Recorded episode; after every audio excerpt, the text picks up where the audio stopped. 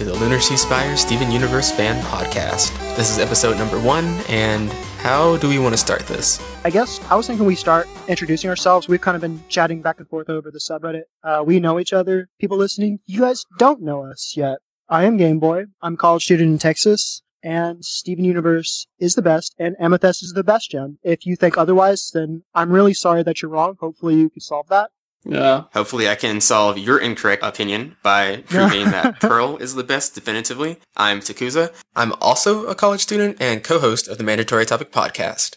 I'm GC13, and uh, I got to agree with Takuza about Pearl being obviously the uh, the best gem in the world, um, probably in the entire universe. Well, I'm just going to let you guys know that Plato once said that democracy is the oppression of the minority by the majority. So I hope you guys like that status as the oppressors because you are still wrong. I don't care if you guys both agree. You're still wrong.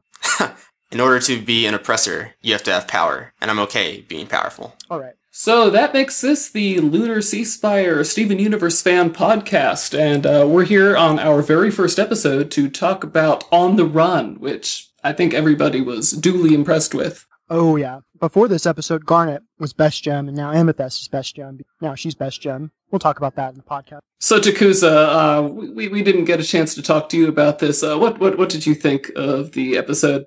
Uh, I'm probably going to have the most controversial opinion because I didn't care for this episode What? all that much. What? Yeah, I know, it was shocking. Now, on paper, I think this is one of the best episodes of the show that's ever been done. Okay, fair enough, Right. I can acknowledge that. But in terms of how it was implemented, just a lot of really small details were kind of bothering me. Amethyst's uh, voice acting was kind of getting on my nerves, how she kind of squeals whenever she gets overly emotional. The dialogue was really clunky. I think at one point Steven goes, I can't bear to see you fight anymore. It's like, eight year olds don't really talk like that, guys. That was distracting to me. Just stuff like that. That took me right back to Monster Buddies, though. Yeah. The way he talked to uh, talked to Amethyst and Pearl like that. That that just sounded very familiar and right to me. I mean, fair enough. I'm not trying to criticize anyone's love of this episode. It's a very good episode. You see Steven to be about eight years old then? That's how that's how you're reading him?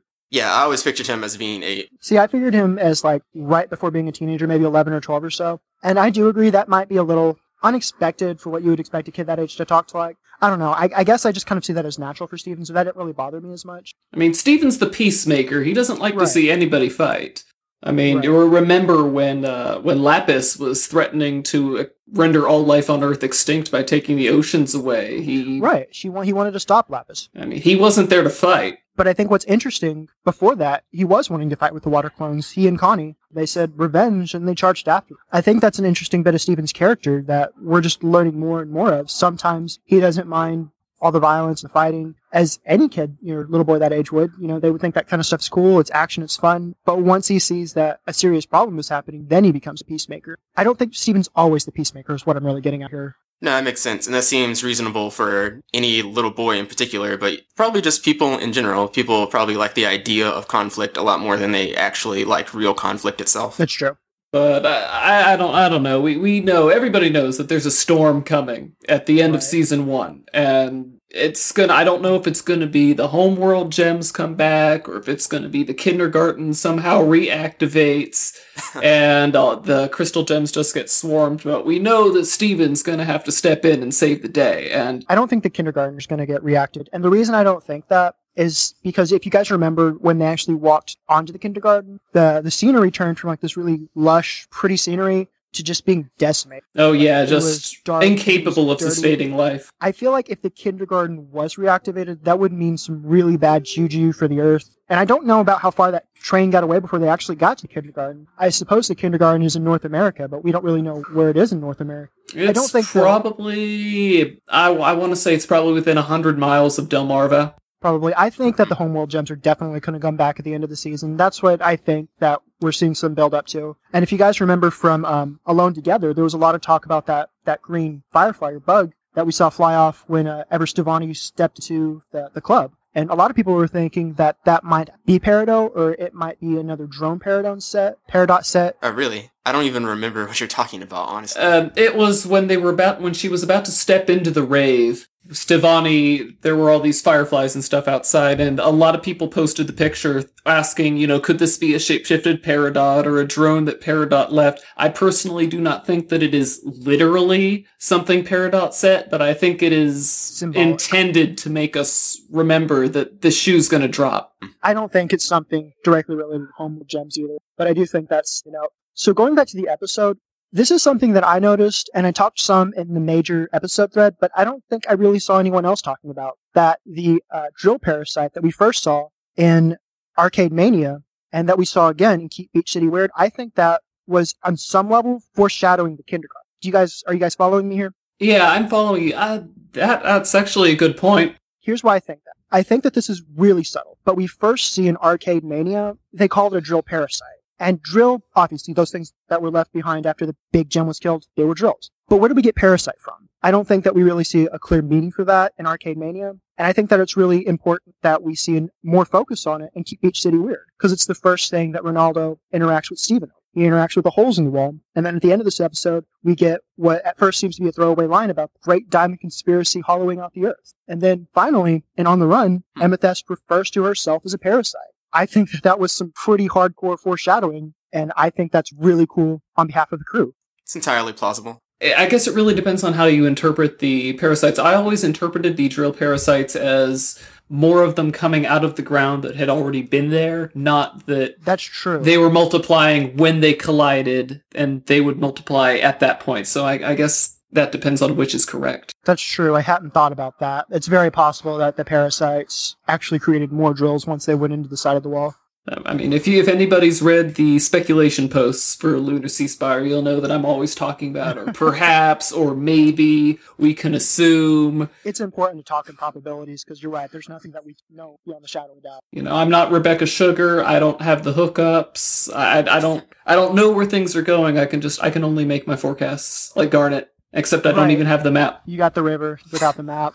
You don't steer the boat. So that was the big thing that I saw standing out to me in this episode was that symbolism with the drill parasites, or at least that's what I perceive it to. be. Is there anything else that you guys saw that really just stood out to you? There's that reference to that horror manga, which I don't remember the name of at the moment. The Enigma of Amigara Fault. I'm pretty sure it was. Is that what it was called? I'm pretty sure that's Yeah. what it was. That was a really weird reference to just see in a Steven Universe episode. Was not I don't know about that. They got a lot of anime and manga reps, which I think is pretty cool. Yeah. Yeah, but most of them are like pretty Mainstream, popular right. anime or manga, you know, like Sailor Moon stuff. Oh, the the Enigma of Amigara Fault gets passed around the internet an awful lot. That's not some obscure thing. Well, they do have some obscure references, like in Watermelon Steven, Garnet posing as that statue, knocking off all that babies. She was knocking off uh, the Watermelon Stevens. So I, I wouldn't put it past them to put some obscure references in there. I've never heard Oh, yeah. that manga before some of the conversation on the on the major thread, but I do think that was pretty cool. Yeah, the this hole was Yeah. made for me is a is a semi popular meme.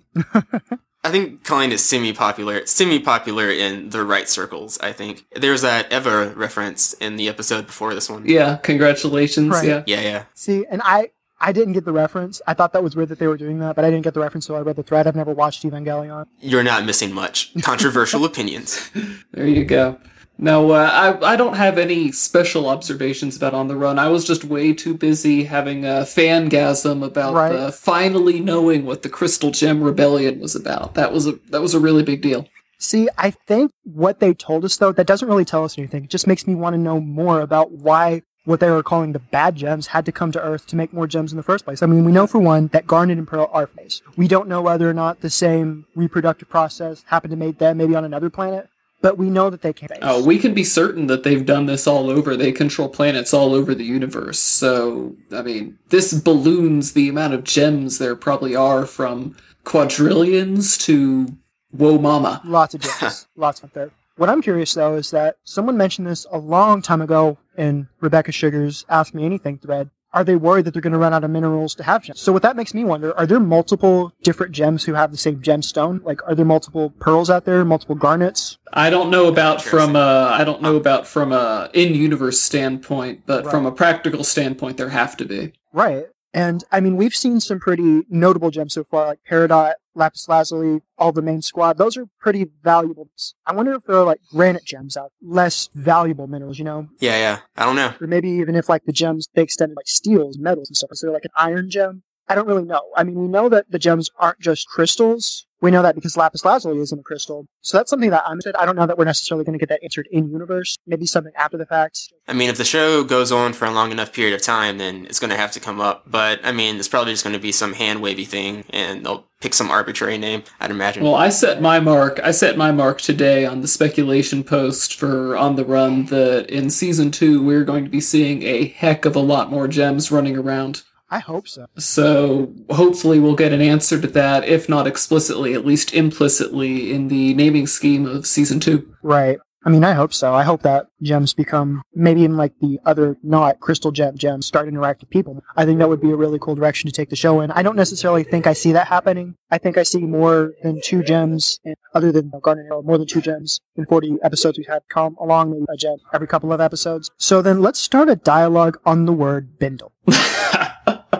that is an amazing word. I love that word so much, and I feel like it's the kind of word that you could say over and over again and not care when it stops becoming a real word because you've said it sometimes. Well, you know what I have, what what I have to say because winter forecast is coming. Bundle up and grab your bindle.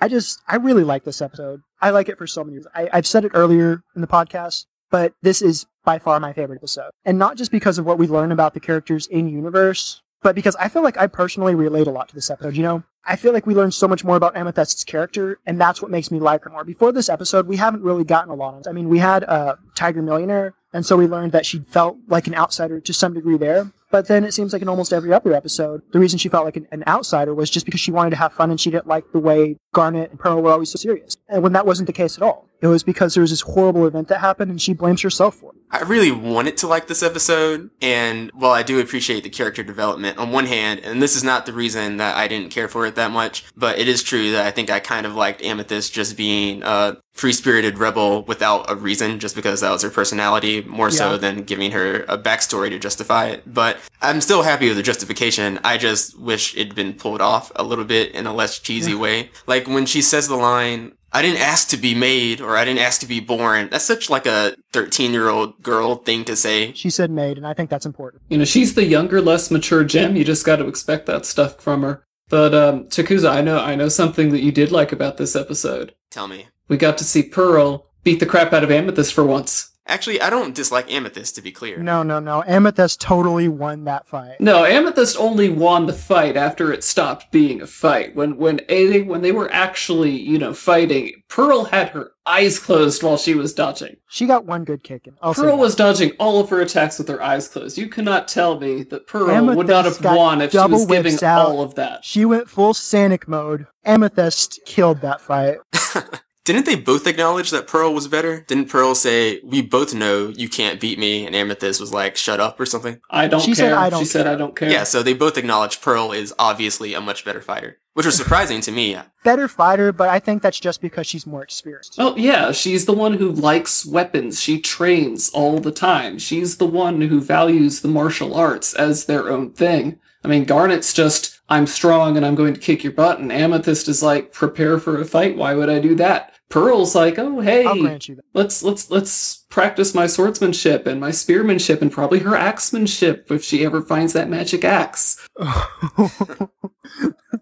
I would love to see Pearl just go beast mode with an axe. That would be really great. That'd be a great day in my book. Would she have a helmet with horns on it? I don't know if you're referencing something. I'll, I'll say yes. Viking helmet. Well, fake Viking helmet, not a real Viking helmet. Real Vikings didn't have horns. I don't know about that. I don't know that Pearl would embrace that kind of fighting style. I think she could, just because she's all about martial arts and she could probably, I don't know, pick it up on some kind of academic level. I think Pearl would be so funny in an episode where she got really into that kind of thing. I'm just, I'm, I'm, I'm not saying that they should do an episode where she goes a little bonkers, but um, I'm just saying I would appreciate it. We're talking to you, Tumblr. It's fan art time.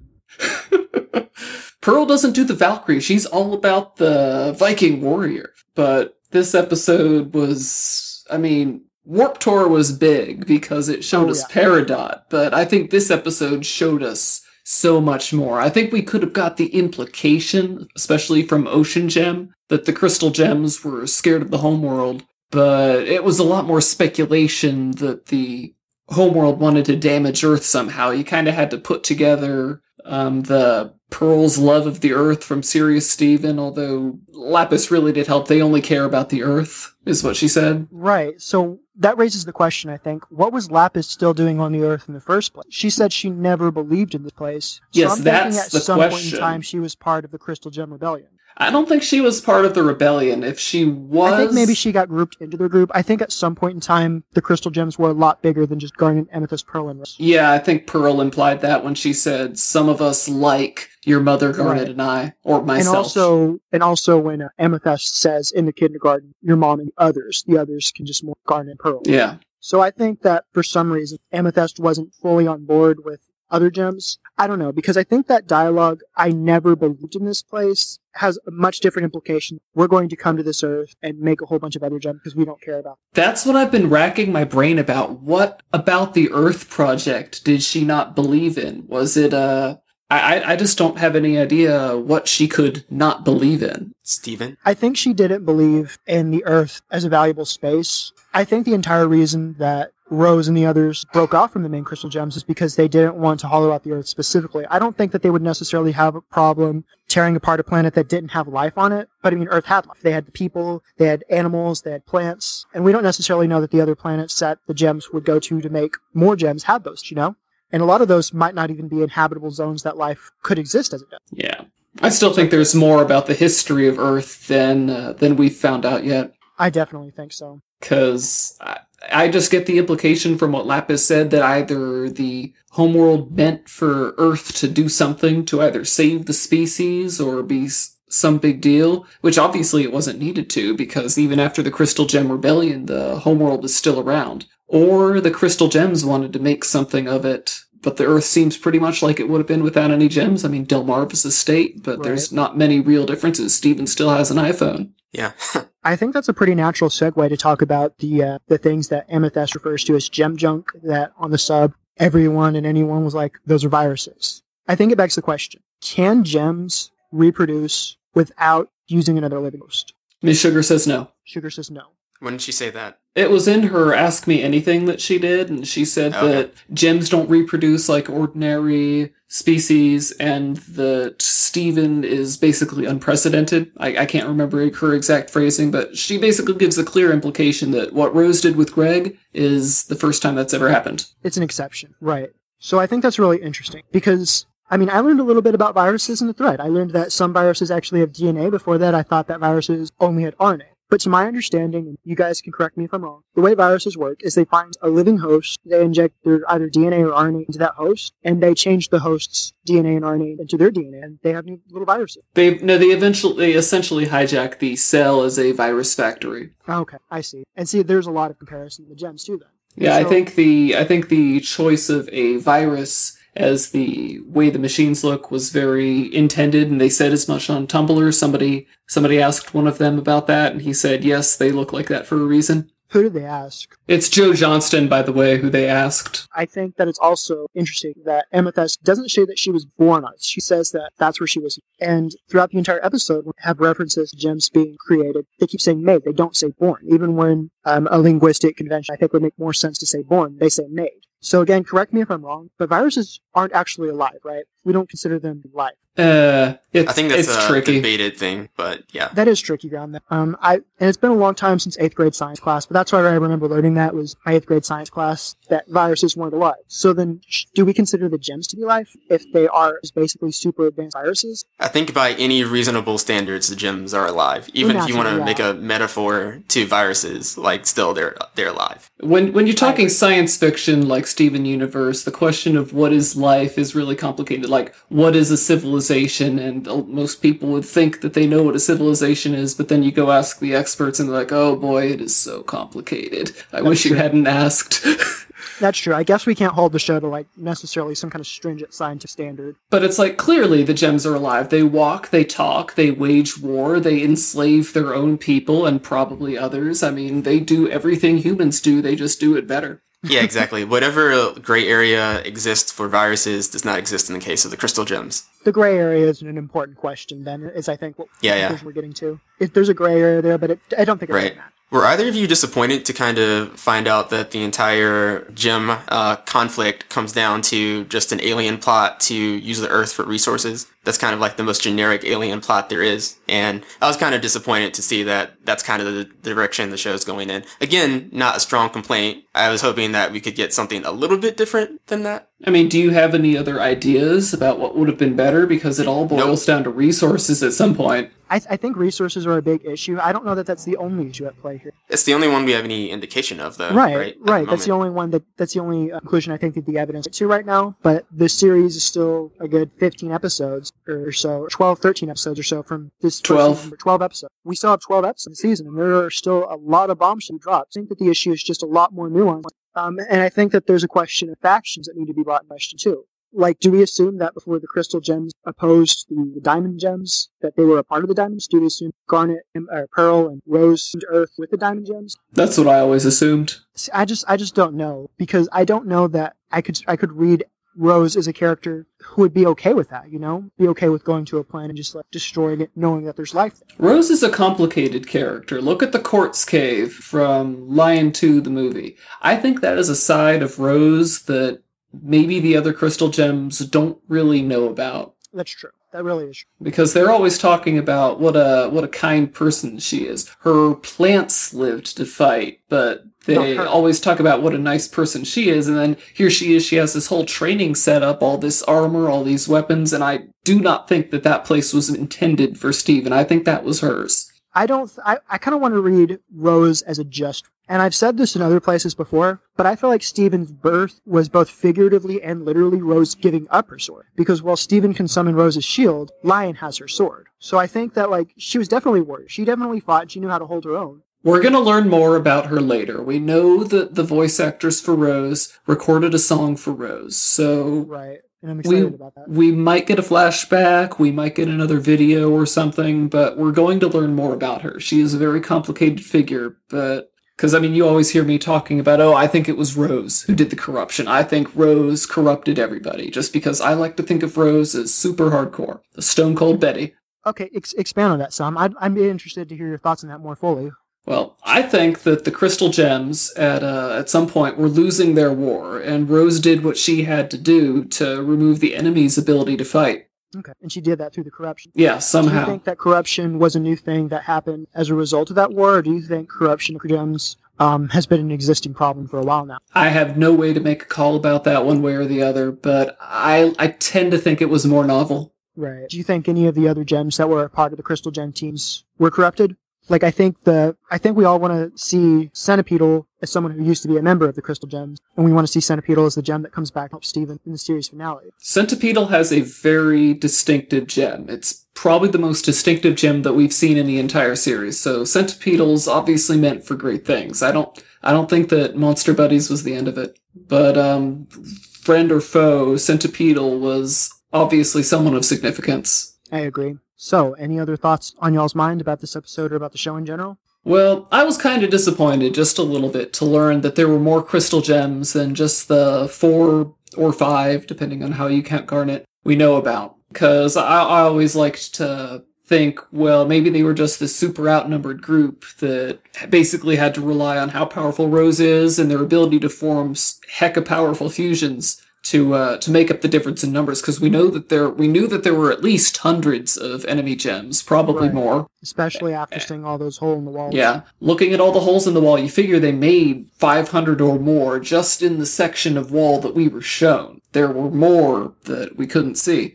But how do we necessarily know all the gems that were created there were corrupted? I mean, surely some of those gems made it off planet back to the rest of the gems. Maybe. Uh, we, we don't know the timing of it. The, they could have been shunted off back to the home world to either be soldiers, be citizens, or be put into objects. We, we have no idea what the plans for the kindergarten gems were. And I think at this point, it's pretty fair to interpret the term crystal gems as a name for a team. I don't think actually being a crystal is a requirement for being a part of the team. Because Peridot is a crystal, and she's a member of the other gem faction. I've always known that Crystal Gem was just the name of the team. The question was always, were they called the Crystal Gems because it's just the that many of them and they they all happen to be crystals, or if if there's more significance to it? So what you were saying ago, you pointed out that maybe they were able to beat all of those gems because they had the ability to fuse. Do you think the ability to fuse is something unique to the crystal gems? I wouldn't. I'm not saying it's unique to the crystal gems. I'm saying that the fact that they're highly motivated, you know, that they're defending something that they deeply believe in, would allow them to maintain coherence in a much larger, much more powerful fusion Right. than the average gem. I mean, you look at the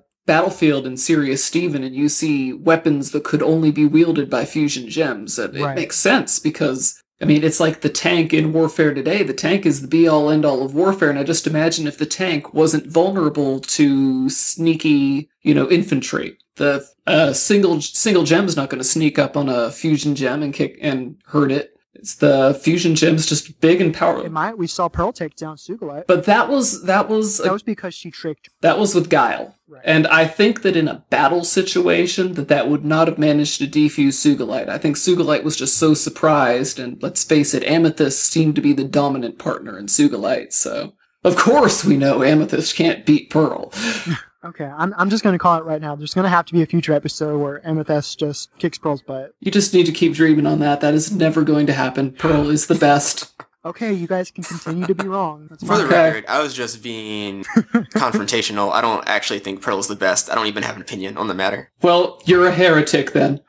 Fair enough. I do love Pearl, and before this episode, Garnet was best. And there was a period of time where I kept going back and forth between Garnet and I'm not saying I don't like Pearl. She's great. I love all of the characters, but I mean, Pearl's been my favorite ever ever since the start. So she she has a special place in my heart, even if her personality does seem to be a bit different after the events of Steven the Sword Fighter. All of the characters except fucking Onion. Oh man, forget about Onion. Onion is like Onion's a jerk. entropy incarnate. Onion's a jerk, but I still love him. Onion. I don't think the series would be quite the same with him. The gems live to build the universe up. Onion exists to see it torn down. Onion He's is always pure Just like to see evil. the world burn. Onion is not a human being. He has always existed, and he was the cause of the Gem War from the very beginning. Yes, he watched it all. It's like in uh, it's, it's like in the new Wonder Woman comics. You have you have Mars or Ares. I can't remember which naming scheme they use, but you know every time every time he has a scene, he's just sitting there at a cafe, and then a car bombing occurs down the street, and that's Onion. He's just sitting there. He knows where the violence is going to happen. He goes to watch. Well, why not? The show. I'll grab some Mhm. popcorn, you grab the Coke, Saves him the scooter. You know right? that was hard to steal.